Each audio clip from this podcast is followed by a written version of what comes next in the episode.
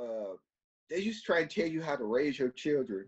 Oh, some of gosh. those, those siblings. You know, Yeah. they see you make a mistake Yeah. and it's like, or they you did something they didn't think was the best thing, or, or I'm like, wait a minute. I'm like thinking, hey, nobody's born a good parent. Right. You learn, you learn. It's a learning thing. And I just Yeah. used to hate when they and they criticize each other. I just hate hearing that. Look, that's their child. That's their child. It's not your child. They're doing what they think is in the best interest of their child. You know, Mhm. I, you know. Sometimes we look at other people. We say, "Well, I wouldn't do that." You know, we we look at what other people are doing, but it's not your child.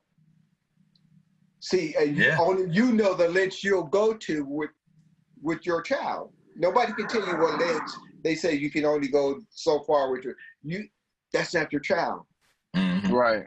And I've gone through lengths with each of my children that maybe somebody on the outside would say, "Well, you shouldn't." You know, it's not your child. It's not your child. It's my child. So I'm gonna go through whatever lens I think I need to go through with them. Mm-hmm. You know. Oh. I agree with that. experience. It's it's just a learning That- that- experience. I mean, they write books on it. They're helpful at times. You can learn Mhm. something from them, but there's no manual on children. Flip the switch like this. Watch me flip the switch like this. Raised from the grave, time to wake up. Active in my faith, time to stay up. Watch me flip the switch like this. Watch me flip the switch like this. All right. So look. So fun fact. Uh, you know how you you just got in the car, you turned it on, the music was blasting. Mhm. When I used to, before I ever had a car, and I had my license, I used to drive my parents' van, and there'd be uh, almost every time when I would be by myself, I have the music blasting. I had to make sure I turned it back down, and back and if it was a radio station, I had to turn it back to the radio station that my dad and my mom and them would listen to, and make sure I turned back down when I pulled back into the driveway. So that way, when they got in the car, it wouldn't be no uh, potential issues. You know, I, so what were you listening to? Just, just radio. Uh, if I if I didn't have my own uh, music, you know, if I uh, maybe uh, if it was the radio, then you know I'd probably be listening to 102.3 or uh, it just kind of depended on the mood that I was in though too. So like sometimes I would listen to the fish, but then other times I'm not listening to the fish. you know, uh, listen to stuff so, that y'all don't necessarily agree with. what's so funny is I used to uh, when I worked for the school, I used to pick up kids in the morning in the school car. So like we had a company car that we used to go pick up kids in and had a radio, Oh, and I used to take them to the school. I thought you used to dri- uh, drive a van. I mean, yeah, but I mean, it was the it, it belonged to the school though. Oh, so Uh, it was like an actual van. Mm-hmm. Oh, yeah. yeah, yeah. Um, and I used to I used to blast it with the kids. So I used to get there. Um, you know, I had, I was always I had to remember to turn it down when I got into the parking lot because if I forgot, then immediately like my boss would get inside the van and she'd be like, "What you got these kids listening to? Like, what are you doing?" What are you doing?" she used to get upset. oh man. They used to like the music though.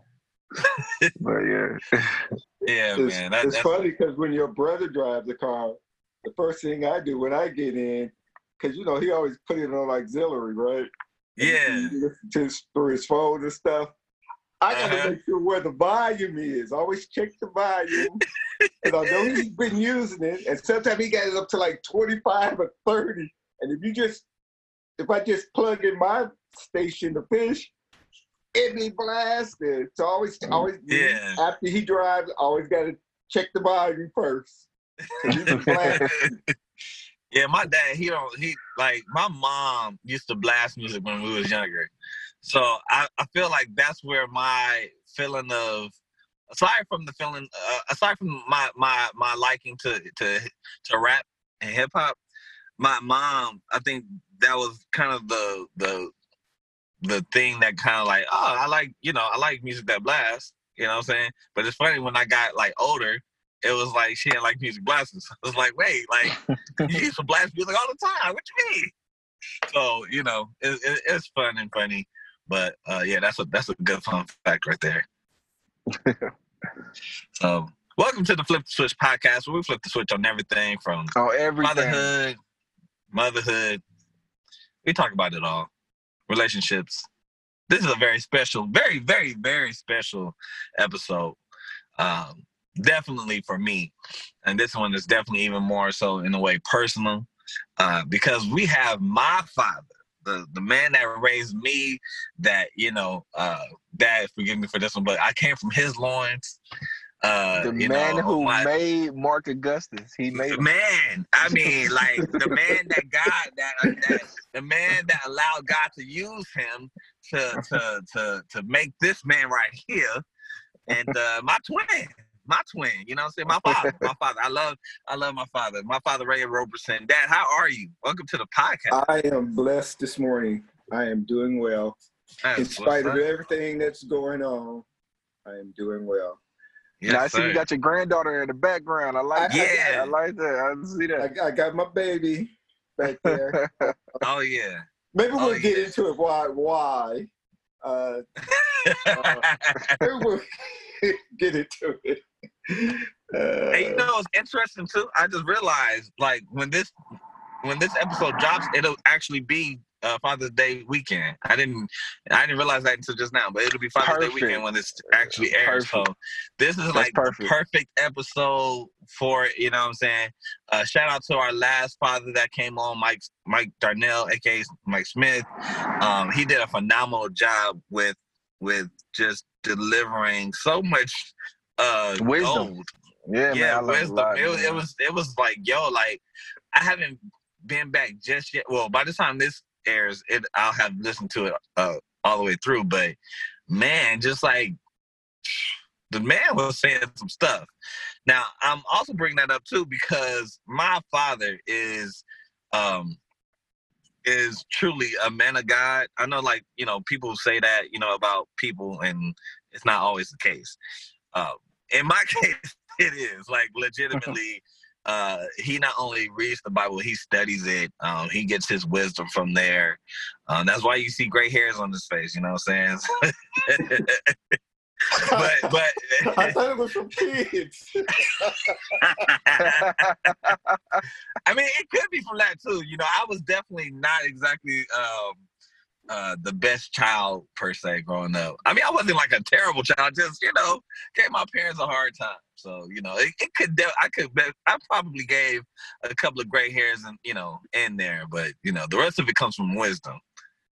so you know um but but uh seriously um my dad like he he has so much wisdom and knowledge in him uh like i i kind of feel in a way um he and mike smith are similar in the sense of conversation like when you just talk to him man it, it's it's that's like literally one of my favorite things to do with my dad. Like I, I'll sit there and just talk to him. We'll talk for hours, and we'll talk even to the point like he works graveyard shift. Well, he used to work graveyard shift, and um, so back when I was living with him and he was working graveyard shift, uh, he would come home and he's usually not tired. Like, well, he's tired, but he's usually not like ready to go to sleep yet when he first gets home. So he'll go home, you know, uh, start eating breakfast and stuff, whatever get into his word, whatever. And sometimes we'll get into a conversation. That conversation will last for like two, three hours, or Wow. until he, until I literally see him falling asleep on me. like he'll start dozing. I was like, okay, you need to let your dad go to sleep. Like your dad needs to go to sleep. You know what I'm saying? Like, so.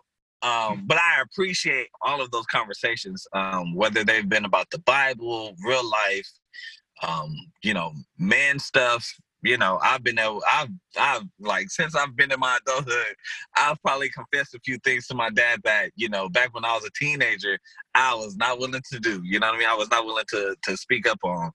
Um, That's a but beautiful I thing. mean, yeah, but I, I bring that up because you know some people don't have fathers uh, that they feel comfortable with talking to, even in in, in their adult years. And Mhm. um, I have a father that I can do that. You know what I mean? I can. I. I mean, I've told my dad some stuff that, you know, I was like, uh, he probably gonna look at me like, you know, a little crazy for this one if I tell him this. but uh, he didn't look at me like that. He didn't judge me and he didn't condemn me for it. You know what I'm saying? Like, uh, I feel like, you know, maybe afterwards he probably went and prayed about it. Um, and and so, you know, I just want to say, you know, happy Father's Day to my my dad. Uh, you know, and I appreciate you so much, you know, for being the father and grandfather that you are. Uh, my kids uh, love, like, love my dad, and my oldest especially. Like, he'll look, and if my dad is not exactly giving him attention right away, he kind of like gets an attitude, like, uh, "Papa, come on, like I'm right here." And so, you know, you gotta be like, "Dad, like." Uh, your grandson, he he he wants your attention, so uh, I appreciate that so much. Um, yeah, so so listen, um, we we uh wait. This is gonna sound real bad right now but that's cool though. We just gonna just gloss over it. Uh there's no highlight for the week so we just gonna we gonna highlight my father Yeah, that's what we do. Yeah, we highlight Larry Robinson. nah, I, I mean normally like we kind of have a, a, a we kind of flow a little differently sometimes, and uh, I I was like, oh, we did not discuss that part. So, uh, but yeah, I'm highlighting my dad though. I'm Yeah. shout out my dad, you know, for for being such an amazing father. Uh, he he. Uh, wait, no, are you are you still the head deacon at your church? Mhm. Yeah. Oh, okay, so he's the head deacon at, at his church. How many years have you been head deacon? Oh man, Uh, exactly. I am not sure. it's been a long time. I've been at the church for for uh this is my 41st year at the church though. Wow. Yeah, Wow. you Wow. want to talk about loyalty and faithfulness? Man. I'm still trying to get there. No, but uh, you you were 41 head deacon when I was in high school, right?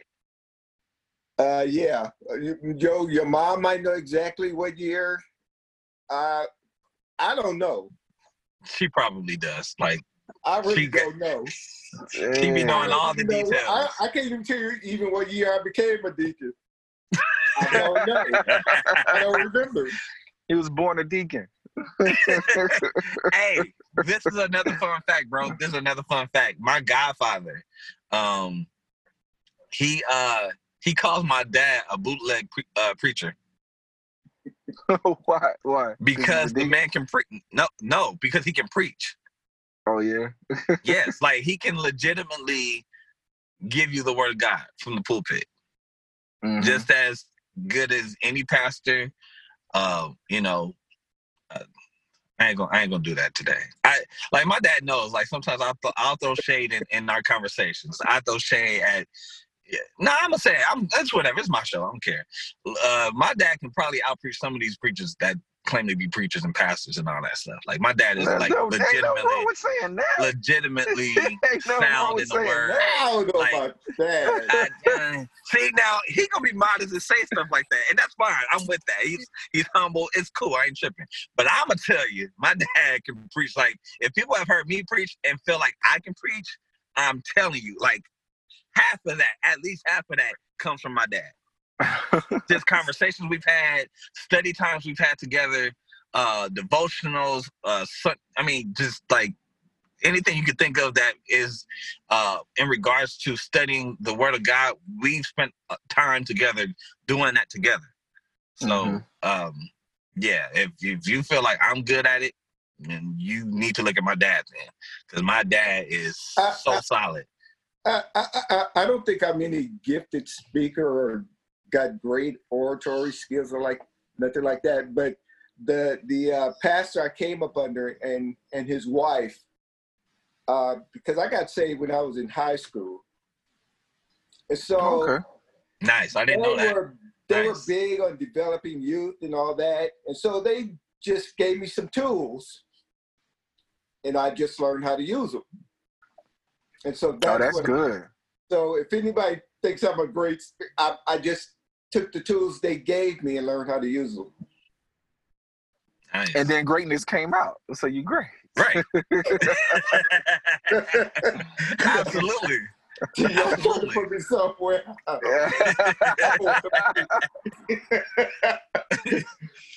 Oh yeah, I, and yeah, And so I have to I have to really thank the late Dr. Mac Trimble and First Lady Ruth Trimble for that. And and and and our kids grew up under that. right. Mhm. And so I thank God for the foundation that they've given not only me and my wife, but but our entire family. So I, I appreciate them. I'm I'm forever grateful to them for that. Yeah, because. I, I, I will say like there are things that like I've uh come to realize after the fact, like just in hindsight and things like that. It's like you know you can kind of be doing things in life, and then something kind of triggers you know what you were taught. And it's like oh. That's what they meant. Oh, okay. I, okay, I'm with that now. You know what I'm saying? Like you just you didn't understand back then because sometimes in life, you know what I mean. Like you teach your children or you teach you know people that's up up under you, you know things that uh truthfully they just won't get until later on in life. Yeah. So you know what I mean, and and it, and, I got a lot of that. You know what I mean, where I started realizing like, yo, like, oh, that's what he was saying.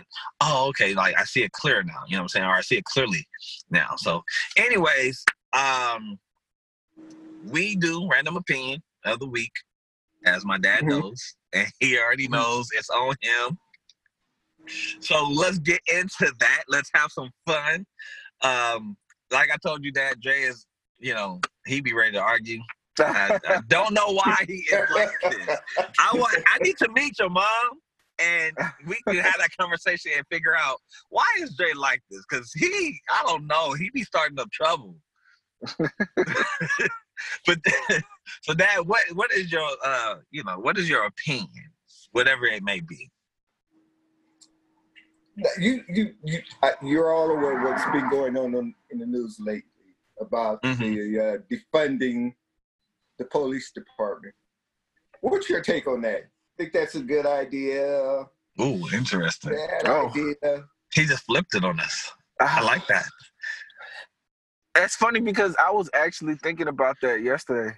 Um, I, you know, I've I've had a, a interesting relationship with um with police. Uh, I was just talking to my mom on the phone uh, a few nights ago, and you know we were talking about everything that was going on, and she was telling me how when I was younger, um, I used to express to her how I didn't like uh, the police, and she used to always tell Wow. me, well, you know, if you can't if you can't defeat them from the outside, you know, you got to go inside and do something about it.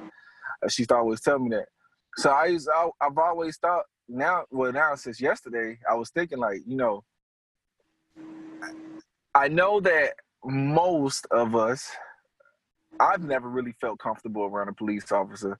I had a conversation one time with a, a white person who told me that they actually feel a sigh of relief whenever they see a police officer. It was the first time I ever heard that a day in my life because I've never felt a sigh of relief when I see one. Um, and I was wondering, like, but I do think that there are moments where they do make some environment safer. So I, I don't know what the world would look like without any policing at all. You know, Mhm. the only thing I, I agree with is that I don't think that their culture was founded upon the right principles. I think that their culture was founded upon going against black people, you know? So I it's hard for me to make a decision in that that bracket. So yeah, I'm kind of indifferent on that. That Mhm. that's a that's an interesting um thing. That I mean, one I never thought about where the the origins of police policing came from. So that's something I'm gonna have to go back and look up. So I'm glad you brought that up because um, I, I feel like things get started, like things have origins that are sometimes they're pure, and then along the way they get perverted. You know what I mean? Like Mhm. they get, you know, they get misconstrued. Um, so I, I've never, I never knew, I've never heard anybody educate any of us, you know, anybody on the origins of police. See, what I've Um, always heard was that they began to catch slaves. That that was their original. Oh, Job, so is yeah. that where the, the, the police thing was? Is, was that? Ma- Miss Roberson might know more than us, but you know that's That was, that's what I've heard too. Yeah, I've heard so- that before. Okay. See, I, I didn't realize that. Yeah. Um, but as far as the defunding, I, I so I, I guess in a way, um, I'm probably indifferent on that. Um, but at the same time, um, I feel like it may not necessarily need to be a defunding thing. Like I don't feel like it's necessarily like a defunding issue. I think what it is is that they won't do what is necessary to get the people that are in there out and then allow the Mhm. ones that, you know what I'm saying, that we, you know, people may consider to be good cops, you know, to stay in. Now, the issue with that for me is uh, I, I heard somebody saying that there's no such thing as good cops. Um, and I, if I'm if I remember correctly, the point was basically because if they're silent, they're not any better than the ones that you know are Yeah. actually doing what they're doing. So you know, um, my thing is, and, and I agree with that. Like if you're if you know, um, like okay, like I saw this video uh, last night of this black female police officer, and she didn't, she wasn't trying to stop the police I know like what video all you're talking together. But she was Mhm. like backing them up, like, no, like we're not doing this. about. And Right. I appreciate that because it was her doing her job and still at the same time saying, no, we like she wasn't remaining silent on the the the injustice. You know what I mean? That was happening, or that that, that they were attempting to to perform. So you know what I'm saying? Like so, police officers like her, I feel like you know what I'm saying is it wouldn't necessarily be fair if you have some you know some police officers that are not remaining silent on the issue. Um, because then it's like, yo, they gotta, you know, go out and do another, you know, now they gotta go find another job and stuff like that. Um, I don't think it would be necessarily that difficult for them to, but, um, you know, it, because then my thing is, if if the police, if police across the world gets defunded, then what's supposed to come in and replace that?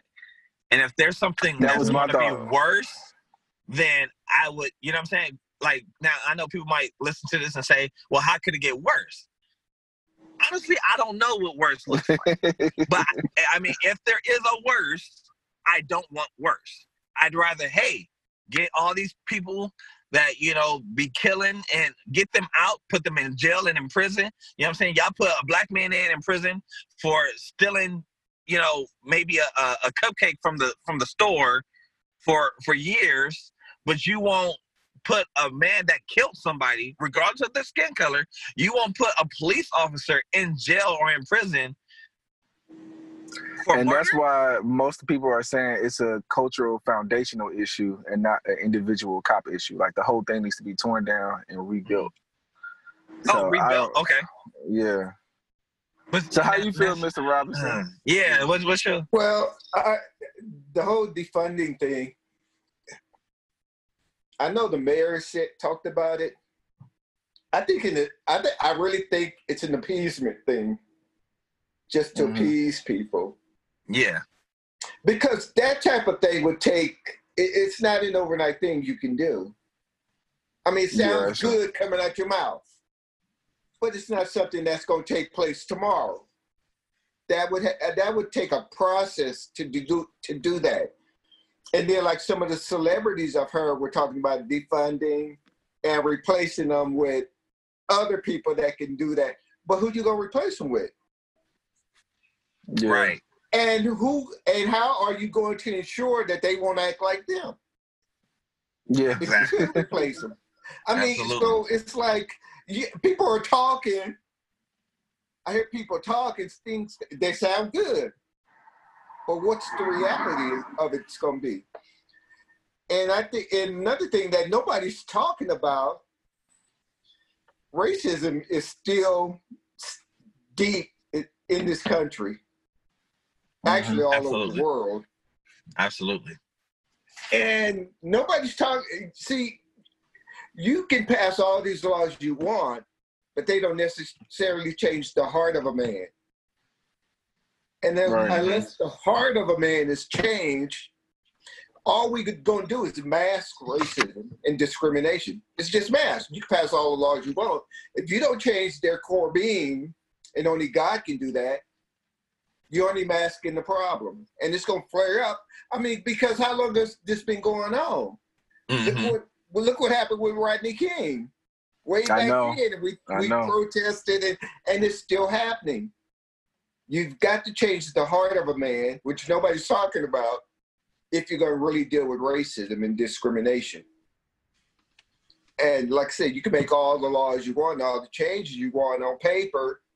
It doesn't necessarily affect the heart of a man. So that's my, that's what I'm looking at.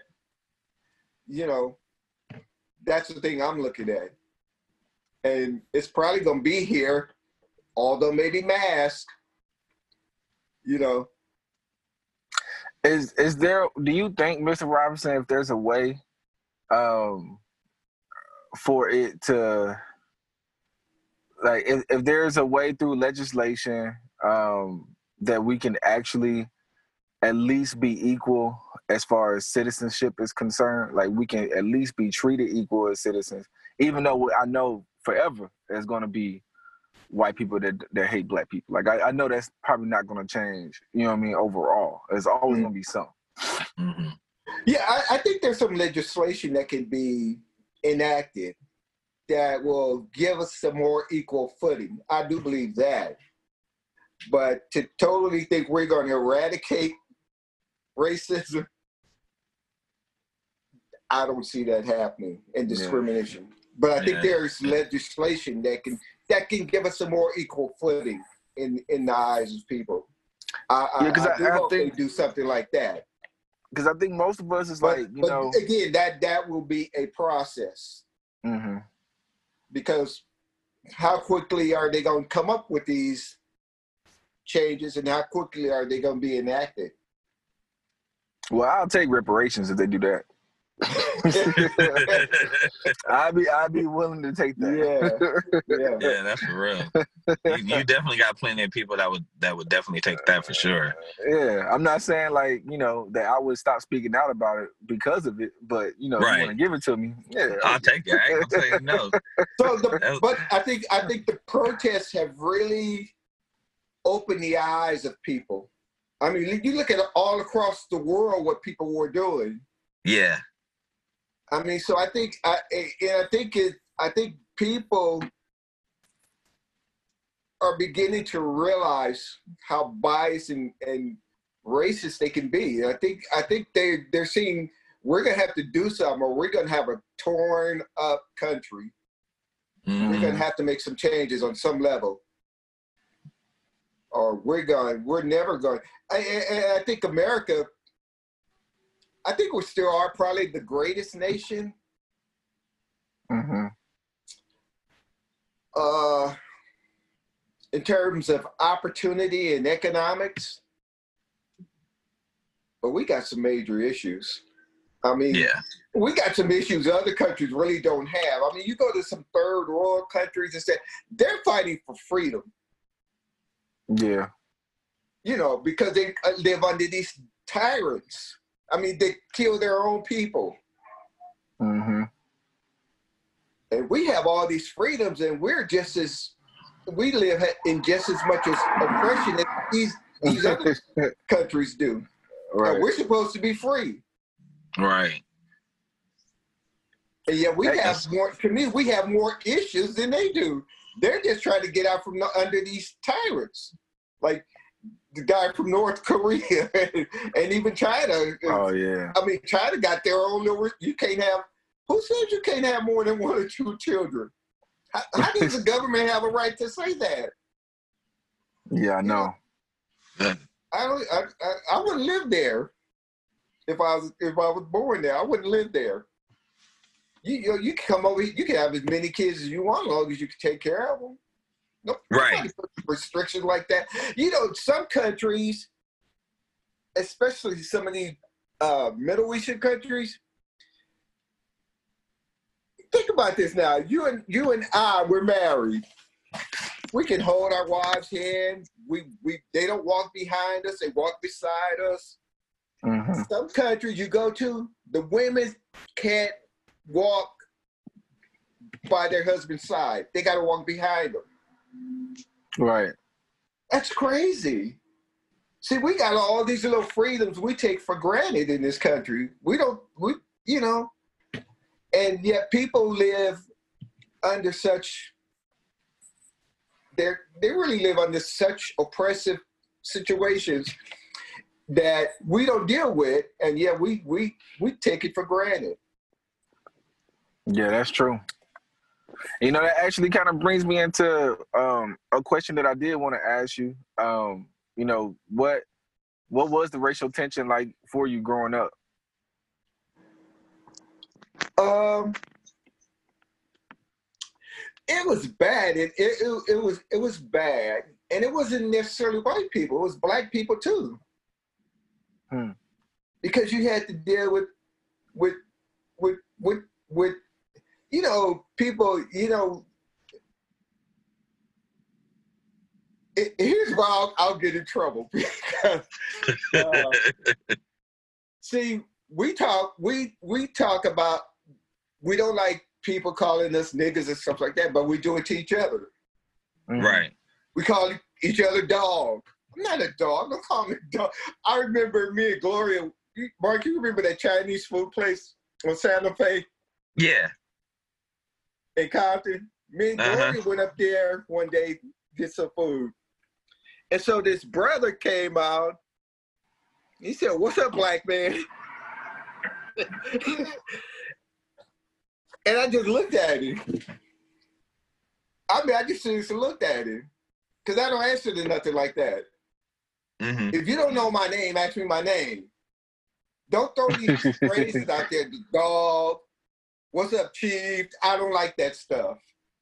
If you don't know my name, ask me. Because I don't treat people like that. Mhm. I don't call somebody dog. What's up, black man? What's up, chief? What's up, sir? I mean, how you doing, sir? If I don't know your name, I'm gonna treat you with respect and dignity. And so I was, I just looked at him, and Gloria had to tell me. She said, "Let it go, Dad." She said, "Let it go, Dad." He said, "Let it go, Dad." And I had to realize what she, you know, I had to realize because I was like, you know, I don't, I don't believe in starting a fight or something like that. I, that's not me. I'm not gonna start a fight. But there's some things. If I was gonna fight about, it would be things like that, being called out of name, Mhm. even though it's culturally acceptable. I don't like that. But we do it to each other. So how can we get offended if a, uh, if a, a white man calls you nigga? Why are you offended?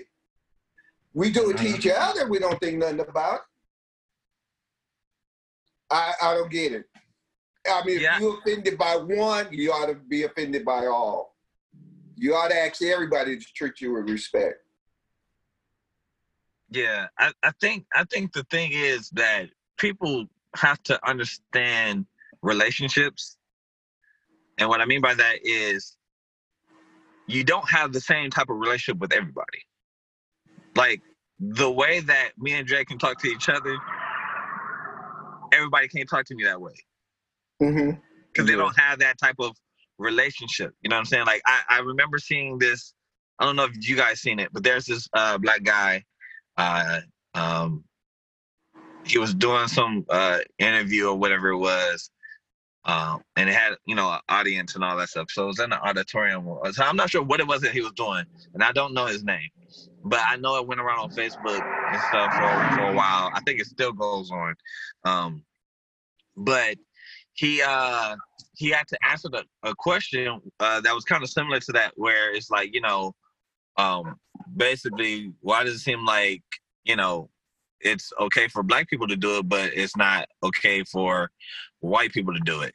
And so he had to explain, like, hey, you know, his wife, you know, her and her girlfriends, they call each other the B word. You know, that's my B, that's blah, blah, blah, blah.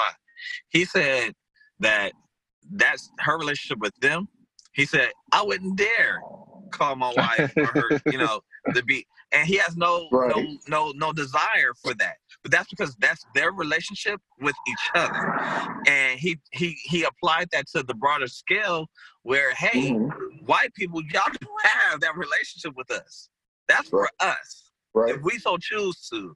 You know what I'm saying? Now, do I do I agree with you, that on the subject matter of kind of using it publicly and letting kind of the world know how we talk to each other and ourselves?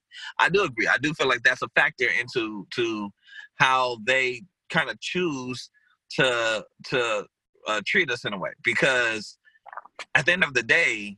You have some people that will respect that and say, "Hey, that's not my relationship," but you got a lot of people, and this goes inside and outside of the uh, of the black community, um, and this is in every community, I believe. You got a lot of people that they don't have that type of understanding, and so they think like, "Oh, because I see you doing it with you know so and so, oh, that means I can do it too." No, you cannot.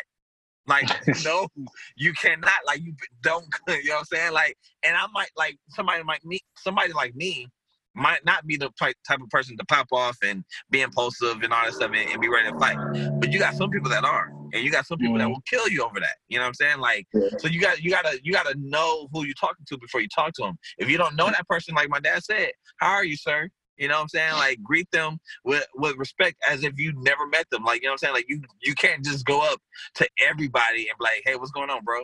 Or what's up, dog? You know what I'm saying? Oh, that's my nigga. Like, you know what I'm saying? Like, and that's just being real. Like, you can't be, you know what I'm saying, um, assumptuous, so to speak, or whatever, you know, like you can't assume that it's okay to just talk to a person a certain type of way just because Right. culturally speaking or at large, it seems to be acceptable by Right. everybody when it's And. I don't like Mm-hmm. when people I don't know say things like that. See, because I don't, I got, I got to ignore them. Most of the time, I just ignore them and keep on stepping. Because I know if I say something, it's gonna probably turn into a fight, which I ain't got time Mhm. for. You know what I mean? I got, I got a family to live for. I ain't got time to be trying to knock your chip off your shoulder. You think a certain way. You know. So So, that's why most of the time when I hear, it, I just keep on stepping. I don't even, I don't even respond to them. Yeah, it's- if you can't, funny. if you can't approach me the right way, we ain't got no dealings with each other. Yeah. It's funny. I kind of do the same thing too. Like I, I don't really pay people too much attention when they certain when they use certain things. And now me, I'm a little bit more gracious in some ways. Like if, if somebody just come up to me and be like, "Hey, what's going on, bro?" I'm not tripping off of that. That's just me though. You know what I mean? Like I'm Bro not. is acceptable. Bro is acceptable. Right. When you But I start mean, like- talking about what's up, my nigga, what's up, Keith, what's up, what's up, black Right. man, that that that ain't that that that ain't acceptable to me. Yeah, but I mean, like some people, like they're even like even with bro, like you gotta have that relationship where because some people take that to heart. Like if I use the word bro, you know what I'm saying, that means you're my brother. You know what I'm saying? And some people don't have it in their mind that oh, you guys are all my brothers and sisters, no matter what. You know what I mean? Like not everybody has that mentality. Some people do. You know what I mean? Mhm. And so you know they. So you know what I'm saying? Like that's why I said. uh you know, um, I'm okay with, you know, somebody walks up to me and kind of says, you know, hey, like, what's going on, bro? How you doing? You know, blah blah blah. That's Or acceptable because Oh. I, I can understand if it's another black man, he's saying probably using that word because we're the same race. right. So that's kind of acceptable. But when they start using these other, you know, stuff, no, So- I, I'm not going to so- respond to that. You so let's get- like I said, can't approach me right. Don't leave me alone. so let's get a little bit further into this fatherhood piece. So, um, if you did have a message, what was your message? You know, to to me and Josh and Gloria, um, you know, as far as you know, uh, racial uh, racial tension was concerned. Like, did you did you have a message? If so, you know, what was that that you you wanted us to kind of grow up knowing or learning? Uh, there's only one race, and that's the human race. Now, God, in His wisdom, created us of all different shades of color, all different. You know, we come from everywhere. You know, you got all these different languages. There's only one race. Everybody bleeds red. Maybe Mhm. everybody bleeds yellow, bleeds green, bleeds blue. If you did, Right. then I can see why you think you might be in fit, you know, superior to somebody. Everybody bleeds red. So you know, everybody has the same. Uh, everybody has a brain. You got eyes. You got ears. You, you know, most people in general, all things considered, all things being equal, you got arms and legs. How are you better than anybody else? We got the same functions. Some people use it to a greater capacity than others, but that's okay. We're not meant to be the same. We're not meant to go to the same degrees. Mhm. So how is anybody superior to you? I don't I don't see how anybody could say we're better than you in your in your in your thinking. We're, there's only one human race. So how people decide or think they're better because of social status, because of your nationality, because of your money, you know, that's just pride. hmm That's I really agree with that. pride. You, nobody's better than anybody else. You know. So and, and I think knowing that, then we need to treat everybody equally. Right. I don't care what you do. You, you know, I, I I know there's this big thing about the gay and lesbian community. I wouldn't even call them what they call themselves.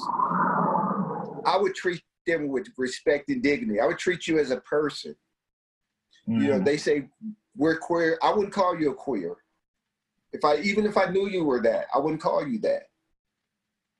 I would want to know your name. If I didn't know your name, I would call. I would say sir or ma'am or whatever until I could figure until I knew your name. I would still treat you with respect and dignity. I think that's what God wants for us to do. Treat every human being because they're created in His image. I don't care whether whether you agree with their lifestyle or not. And I think that's where the church has made a big mistake. We've stood in pulpits, called them faggots and stuff like that. You Mhm. I've heard it. Hmm. And I think Yeah. that's wrong.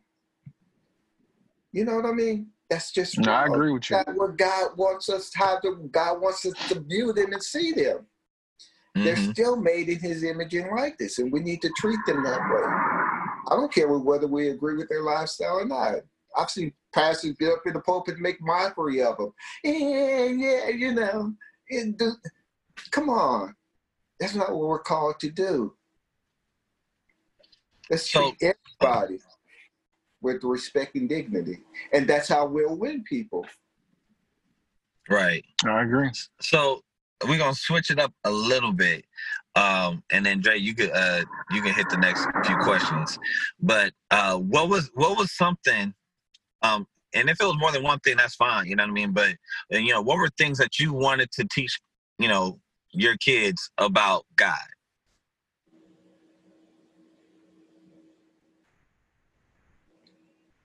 Uh, first of all, that uh, that he exists. I know there's uh, there's what's being taught in schools that you know uh, about evolution and you know we evolved, and, but it got so many holes in it, and just logically, when I look at it, like got so many holes in it.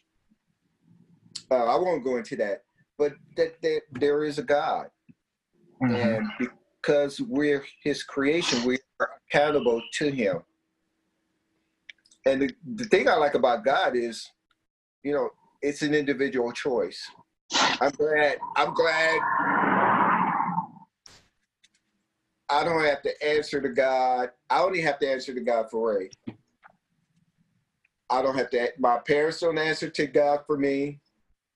You know they have to answer to god for themselves. I'm, and i'm glad he made it that way. But it's an individual thing. So we have to decide individually what we're going to do with god who he is and whether we're going to serve him or not and that's what i want my i wanted my kids you got to make that decision for yourself i can't make it for you Right. And I am so glad that they have it. We ne- thing I like about our kids, we have never had to force them into that decision. That's a decision they made on their own at, at whatever age they made it. They made it on their own. We just we just told them about God and, and we tried to bring them up in that atmosphere in church and in home.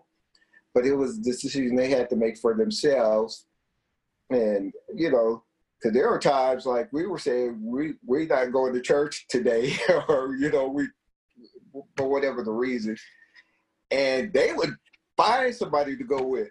They would call somebody say, "Hey, you go to church," and I, I'm, I'm so glad for that that mindset out of them because, like I say, we we never tried to force God on them. Know, but we did believe in doing the things that God said. Bring your children up in the fear of the Lord. But we Mhm. never tried to. Okay, you're gonna serve God no matter what. We're gonna drag you to church. And no, I don't think that's because I was dragged to church. And then Oh, yeah. so when I got of age, I rebelled. I rebelled against going, and I I I I, I kind of found a way to stay home with dad. but that was a mistake too. That was a mistake. But that was like that was not the best.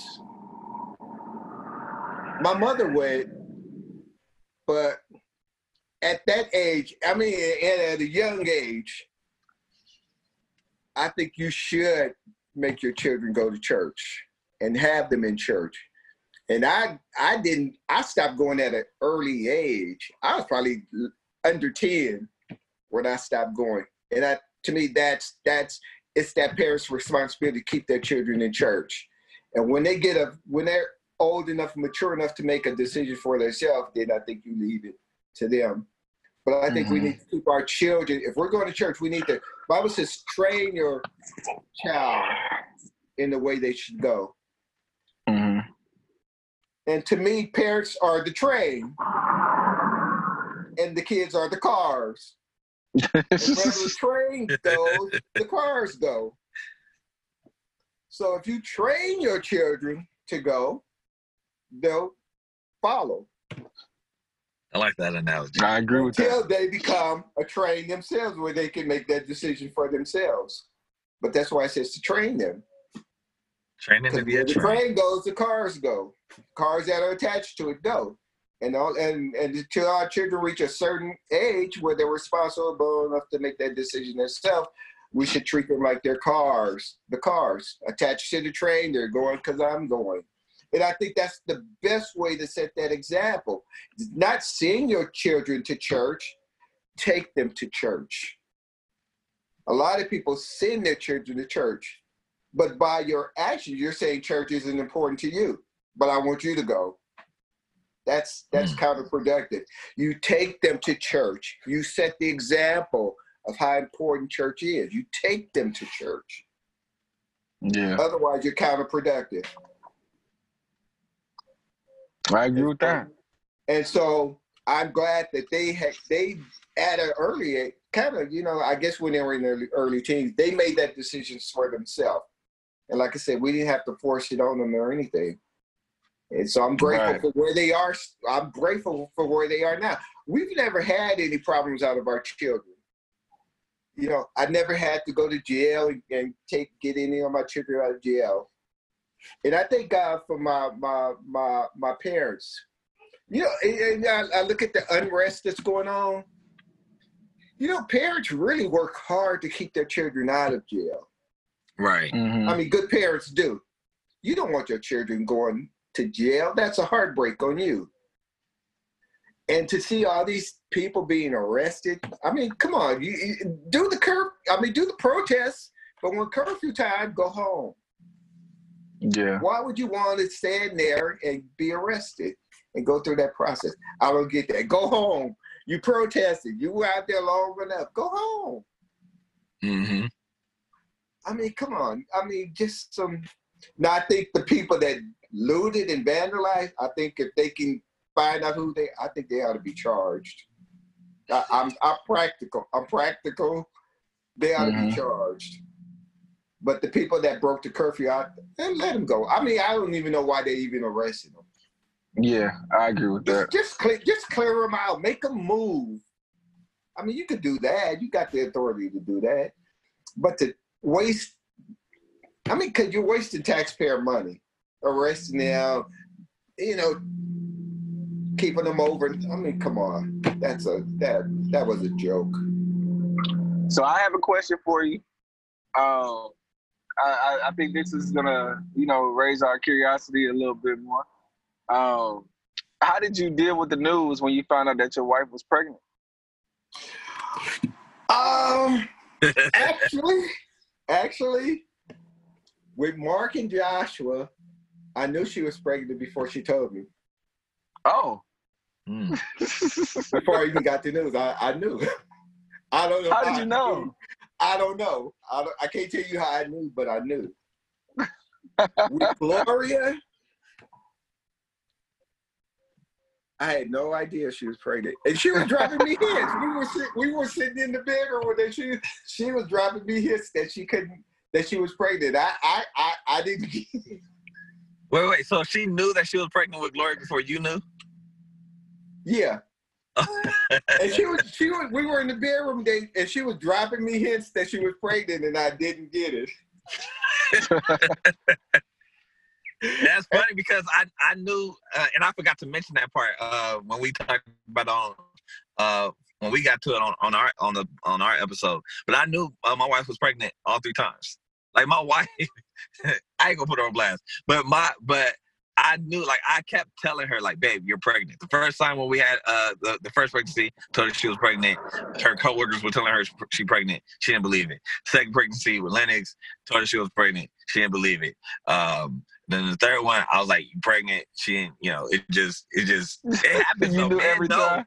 Yeah, men know. Like men, sometimes men literally know before women do. Yeah, that's why I tease them sometimes. I said, I, I- and I tease her at times. I said, you know, it, I didn't know she you were with her, and I'm, I'm that's why I'm still trying to figure both of y'all out. I. I, I can't figure both of y'all out. You you are my daughter. I'm still trying to figure both of y'all out. You know, it's so funny as you were naming your. I just realized you guys have the same exact paths of kids. It, not the same exact years apart, but right, two boys and a girl. Yep. That's crazy. And I Yeah. said, and I said, I said that that's how it's gonna be. If Lennox was a boy, which he was, then the, then when we have a third child, it's gonna be a girl. I, I said because because uh her on her family on her side of the family, it's four girls. Then there then there's a boy. So the boy is the baby. You know what I Mm. mean? So it's, it's so you know my wife she's the oldest. so I was like, hey, like you know it's it's gonna. And I wanted I wanted a girl second, but that's not how it happens. And I said hey, if this one's a boy, then the next one's gonna be girl. I'm just, just letting you know how it's gonna be.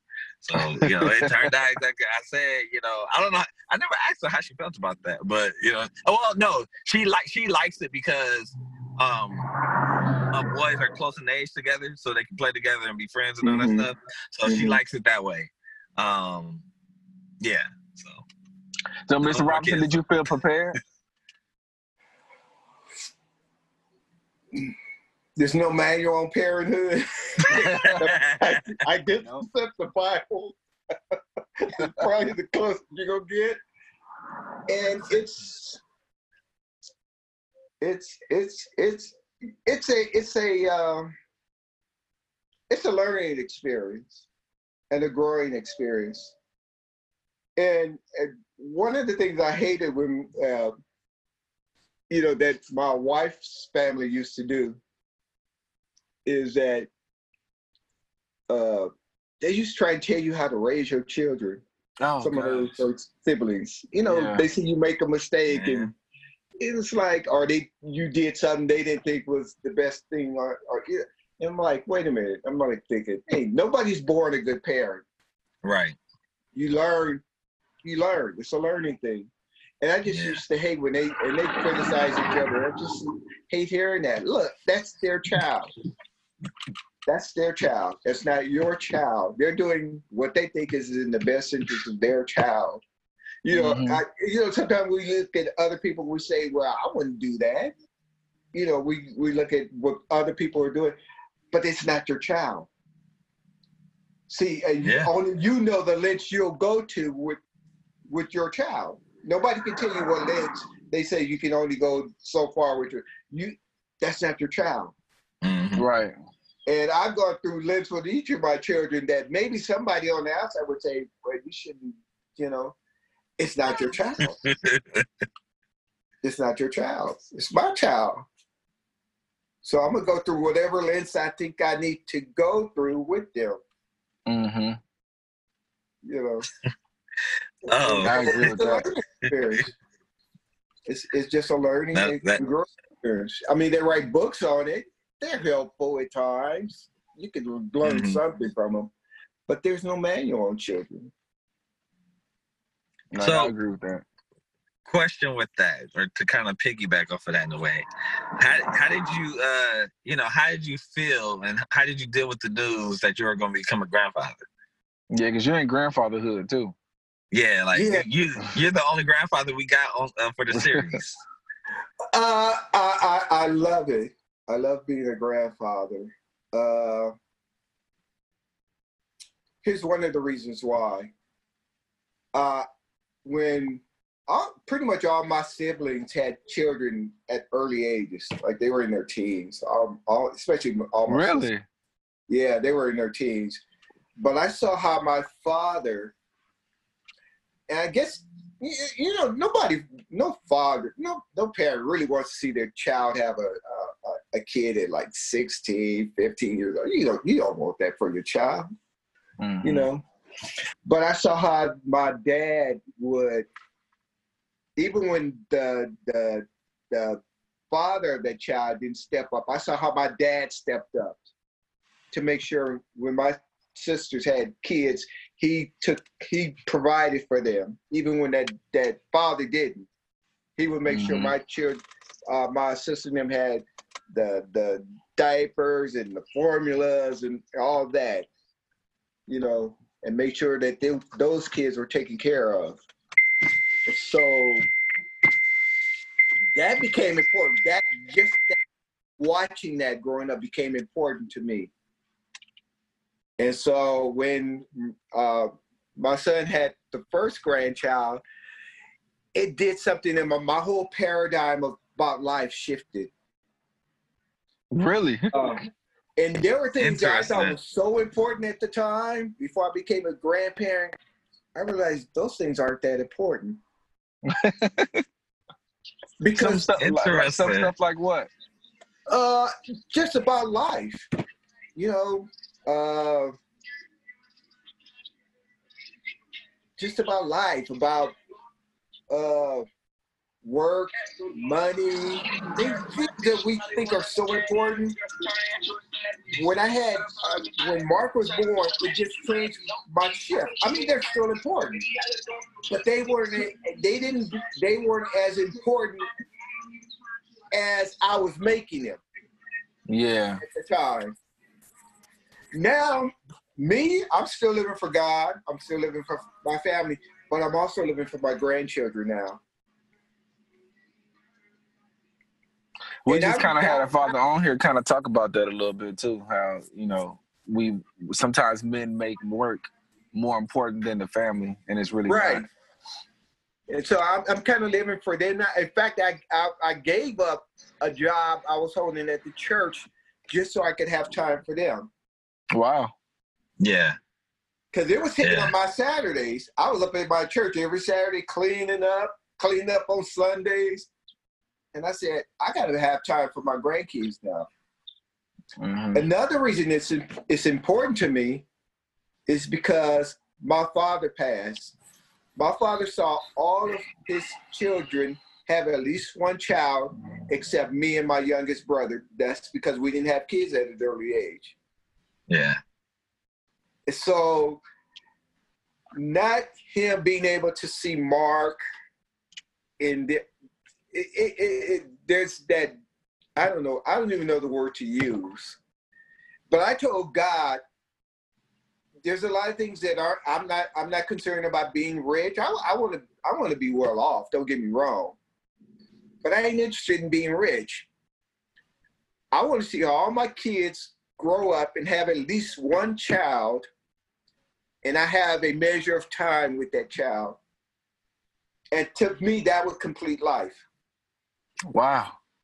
That that would be the topping on life. I mean, because God has been so good. I mean, you know, my life is com- is full right now. I mean, I don't, I don't, I may not have all the material stuff. I may not ha- be as wealthy as some people, but those things don't necessarily bring fulfillment either. Yeah. hmm And Right. so, just I want to. I, I tell God, let me live to see all my kids have at least one child. Let me live that long, and I can have some measure of time with them, and life will be complete for me. That's all I want. That's- That's that's, that's what I want to live to see. Of course, I want to live to do what God has called me to do, but I want to live to see Right. that. I want to live to see that. And hey, that'll make life really fulfilling for me. I mean, every time I when I, when when I see my grandkids, it's like, you know, they just they just, you know, they talk about we're like kids. They bring me to life. Just just seeing them, even if he FaceTimes us, just when I see them, it's like it does something to me. Hmm there's a there's a there's a joy they just even seeing them that brings to me that nothing else can top. So and, and you know and and and we're talking about father fatherhood is important. And I, I wish more fathers you know I, I i i i know some people there's a uh, a young lady on my job very she's just a, a beautiful person inside and out. She Mhm. talks about her mom. I never really say anything about her dad. And I'm wondering, is he in her life? Is he? And I'm thinking, so many fathers miss out because they're not in their children's life. Right. And that's that's something you can never recover. If you're not part of your child's life, you can never recover that. And so many children sub grow up because they're not they don't have their parents in their life. I, I think part of our cultural problems are because of the lack of two parent homes. I agree with that. Mm-hmm. Hmm I mean, God, if God designed children to come up under a, a, a mother and a father, if that was the framework and foundation, it's no wonder our society is crumbling. You know, they talk about the gay. Look, femininity has to be taught, but it has to be modeled. No man can model femininity to a to a, a daughter. Right. Masculinity has to be taught, but it has to be modeled. No women can ma- uh, can model masculinity to her son. Mhm. I don't care what nobody says. You can't do it. A woman the- cannot be a man to her son. She can only be a mother. Mm-hmm. Um, a father cannot be a mother to his daughter. He can only be a father. Right. And we need that both of those. We really Right. need both of those to build a healthy society. And when one is missing, it affects it affects. I don't care what the psychologists say and all that. There's there's something missing in that child's lives when they don't have both parents actively involved in their lives. Yeah. I And the, remember- I agree. and the statistics the statistics show it. Hmm hmm And yeah, we think we're gonna raise a healthy society. Otherwise, we're not.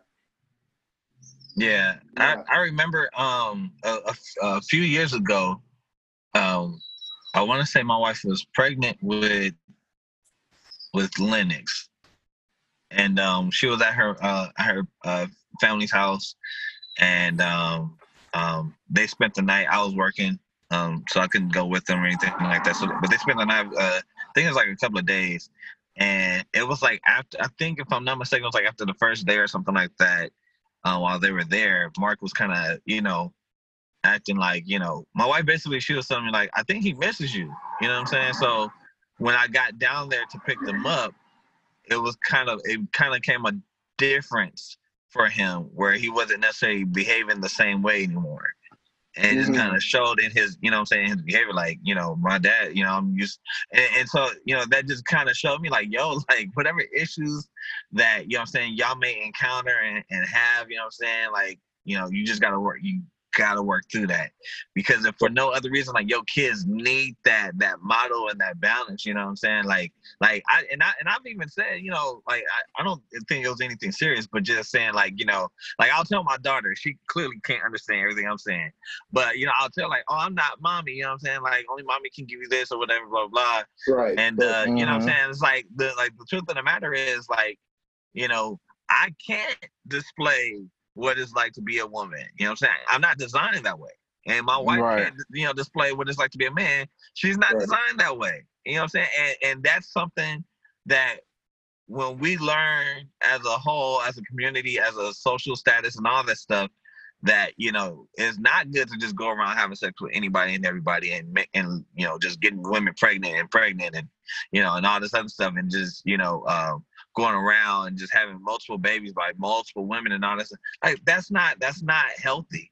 That's part of that is part of the reason why and whether people want to agree with me or not i don't care what you say. That is part of the reason why there's so much chaos in the world right now. Mm-hmm. Because you know what i'm saying? Like fathers are not being in the home partially Right. because they got children all over the place. You know what i'm saying? How can you be in in one how can you be in the home with multiple children when they're dispersed you know in various places? You can't Yeah, and I I think it's even true for the opposite sex. Like for example, like my son, I can only be a father to my son, but I can't give him that nurturing aspect that my wife gives Absolutely. him. You know what I mean? Like right. sometimes I'm too hard on him, and sometimes my Right. wife gives it back. You know what I mean? Like I can't yeah do for it. real And then with my daughter, I'm almost too lenient because I'm like, that's my girl. You know what I'm saying? Like I can't, I can't do that hard.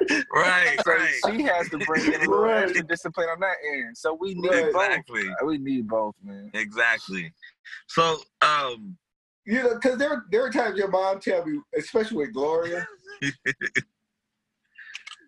you shouldn't talk to her like that. Sometimes the tone of voice I would talk to her, uh, Mhm. or something, or maybe the words I use. You shouldn't talk to her like that. Okay. and, and then when I try, and then, and then she would tell me, "Well, you shouldn't let her get away with that." wait now, wait a minute. You telling me I'm too hard? Now you telling me I'm. Wait a minute, come on. You can't have it both ways. If I'm being too hard in the moment, then you know, go go ahead behind me and give them that Right. nurturing. If I'm being too lenient, you know what I'm saying, then you come in and you give them the you know the opposite, and that way it still work out. Right. So So, so, that like it's like oh man, you know, and I'm I'm like you. Daughters are are daughters are. You know, they just have your heart. Uh, Yeah, yeah. oh yeah, yeah, because mine.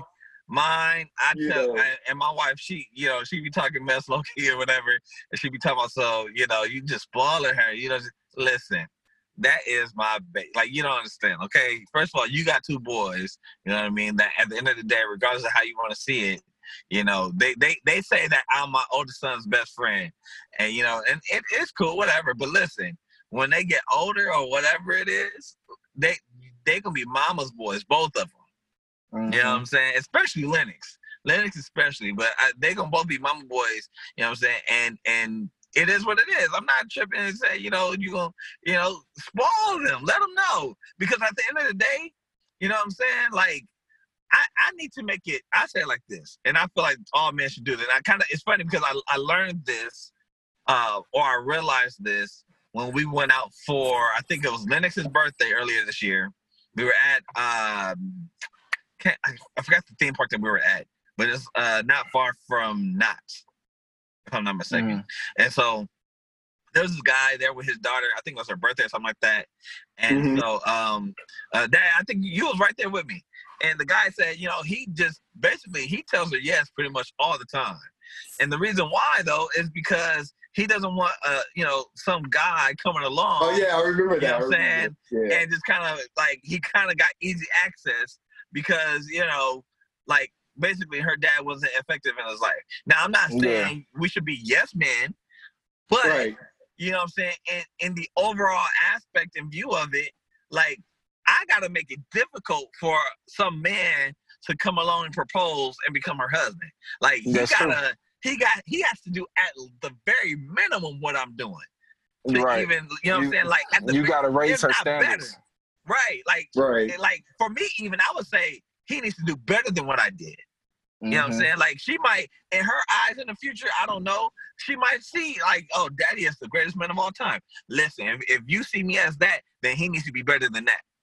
And whatever better than that looks like, then it needs to be that. Like he needs to be able to, like seriously, because you know what I'm saying. Like I'm not perfect. You know what I'm saying? Like I make my my you know my my my falls and and all that stuff as a father, and I'll definitely make many and more in the future, uh, especially Right. once you get older. But you know what I'm saying? Like I, I want I want it to be so difficult that you know the path is narrow. You know what I'm saying? Like, I feel like Mhm, the reason mhm, why mhm. some of the marriages that are today, not that we're talking about marriages, but just some of the things, some of the relationships between men and women that we see today is because the road isn't narrow enough. Like, you know what I'm saying? Like you gotta I feel like you gotta be narrow minded to the type of men and the type of women that, you know, are are allowed in. And so, you know, I want my daughter like, yo, like be so narrow minded, not in the sense of of uh um like no man is good enough for you, but that it like it gotta be right. Like he gotta be right. Mhm. Ain't no ain't no Mhm. room for you know, y- yeah, he ain't gonna be perfect, but he he gotta be right. And if Right. he ain't right, Exactly. he got to go. Period. I'm not playing. I'm that. with you on that. Um, so, but Dad, let me let's ask this. Well, Um, I, well, I want to hear I want to hear Dre say how he's grooming his daughter for for not only adulthood but for potential marriage. you know, I so my daughter she's she's only four right now. So I like in my mind, um, I the only fear that I have about her dating and stuff like that is if she runs into a younger me. Like I, that that scares me. I don't Mm. want to meet I don't want to meet me as a young man and, and have to deal with that. Um, but the main thing, I, and it's, it's really with both my kids, but especially with my daughter, is just value. You know what I mean? Like I want her to know, like Mm. you are so valuable. You have such Yeah. a high standard that a man Mm-hmm. has to. You know, you know. I, I always think about the the aspect in the Bible is like, okay, you know, of the the man is supposed to be willing to sacrifice his life for his wife, the same way that Christ is willing to sacrifice for the church. Mhm. So you know he need to be willing to die for you before he can touch you. You know, that's, yeah, yeah. I like that. I like that.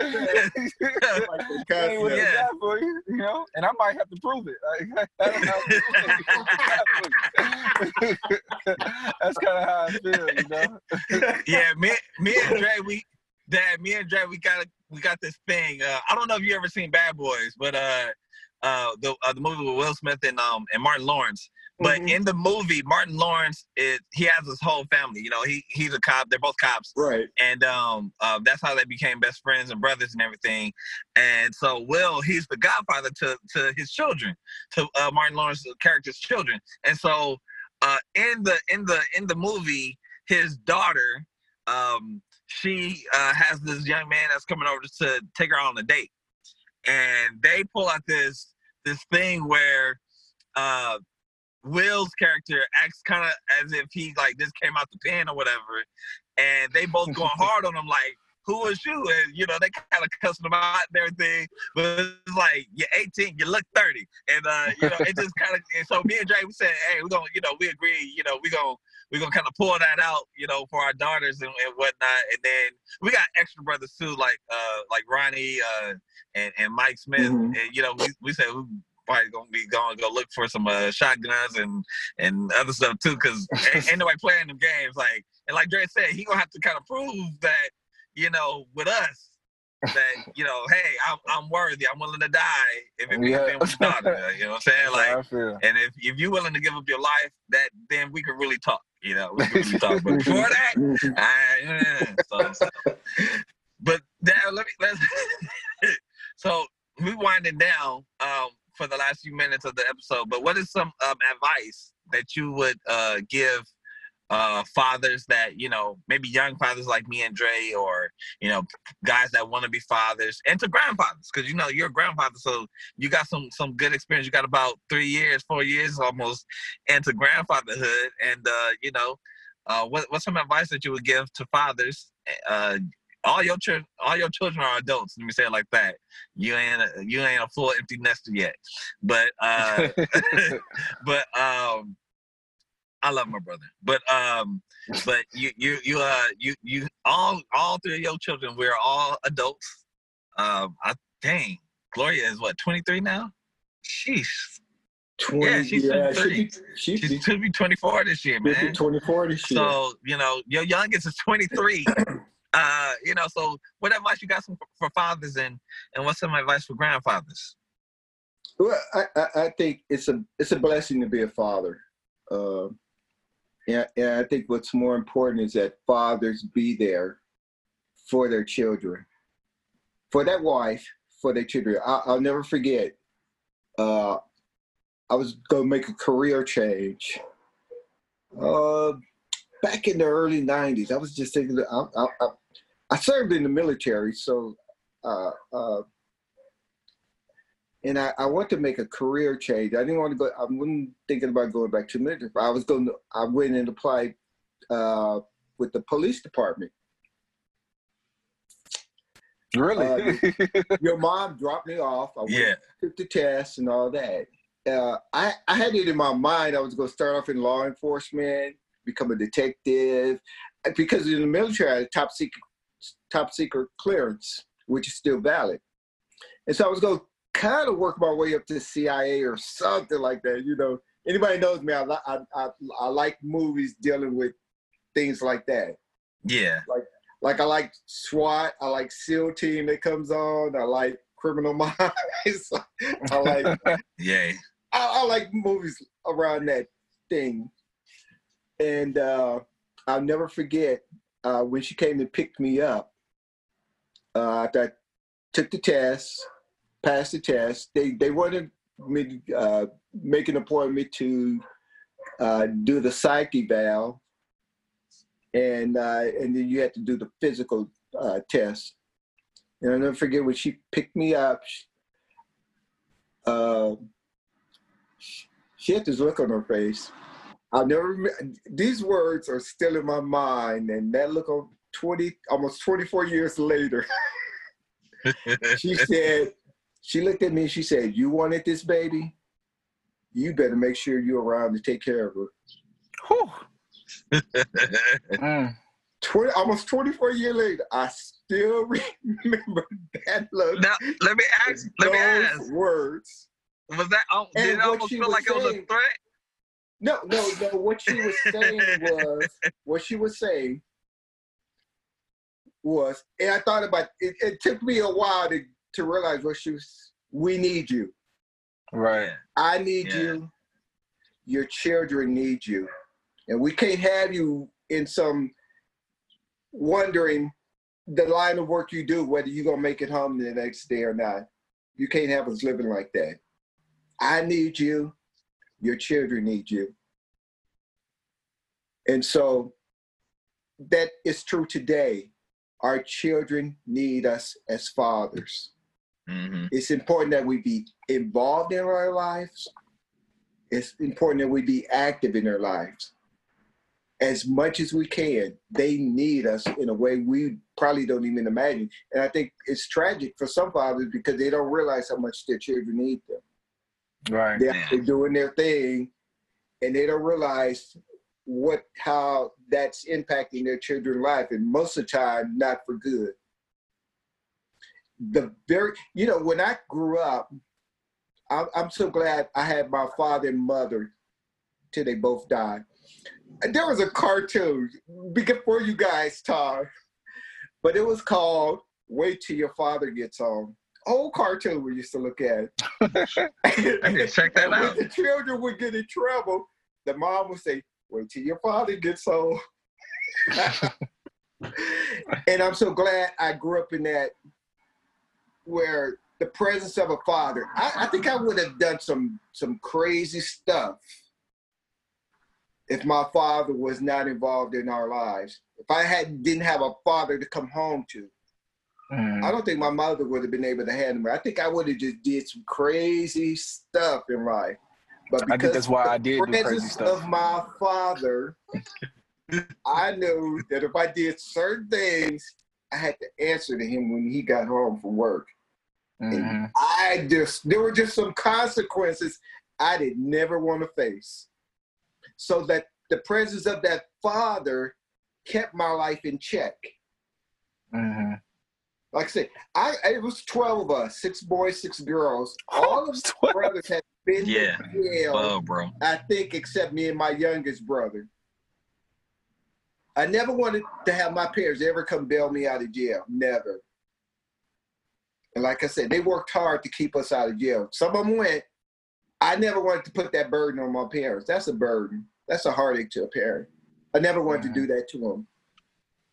But the presence of my father, because my father was there, kept me from doing a lot of things. I know if I was just, it was just my mother raising us, I'd have did some off the wall stuff. I think I'd be in jail today because she would she wouldn't have known how to handle me. And and and, that father feels that vacuum. So many kids are in trouble today because they don't have that father filling that vacuum, that space in their life, and they got this emptiness in them, and they're acting out in all kind of ways. Mhm. And that's why it's important that fathers be involved in their children's life constantly, active, not just at home. And when you get home, you don't do nothing with your children. You got to be active in their life. You got to be involved.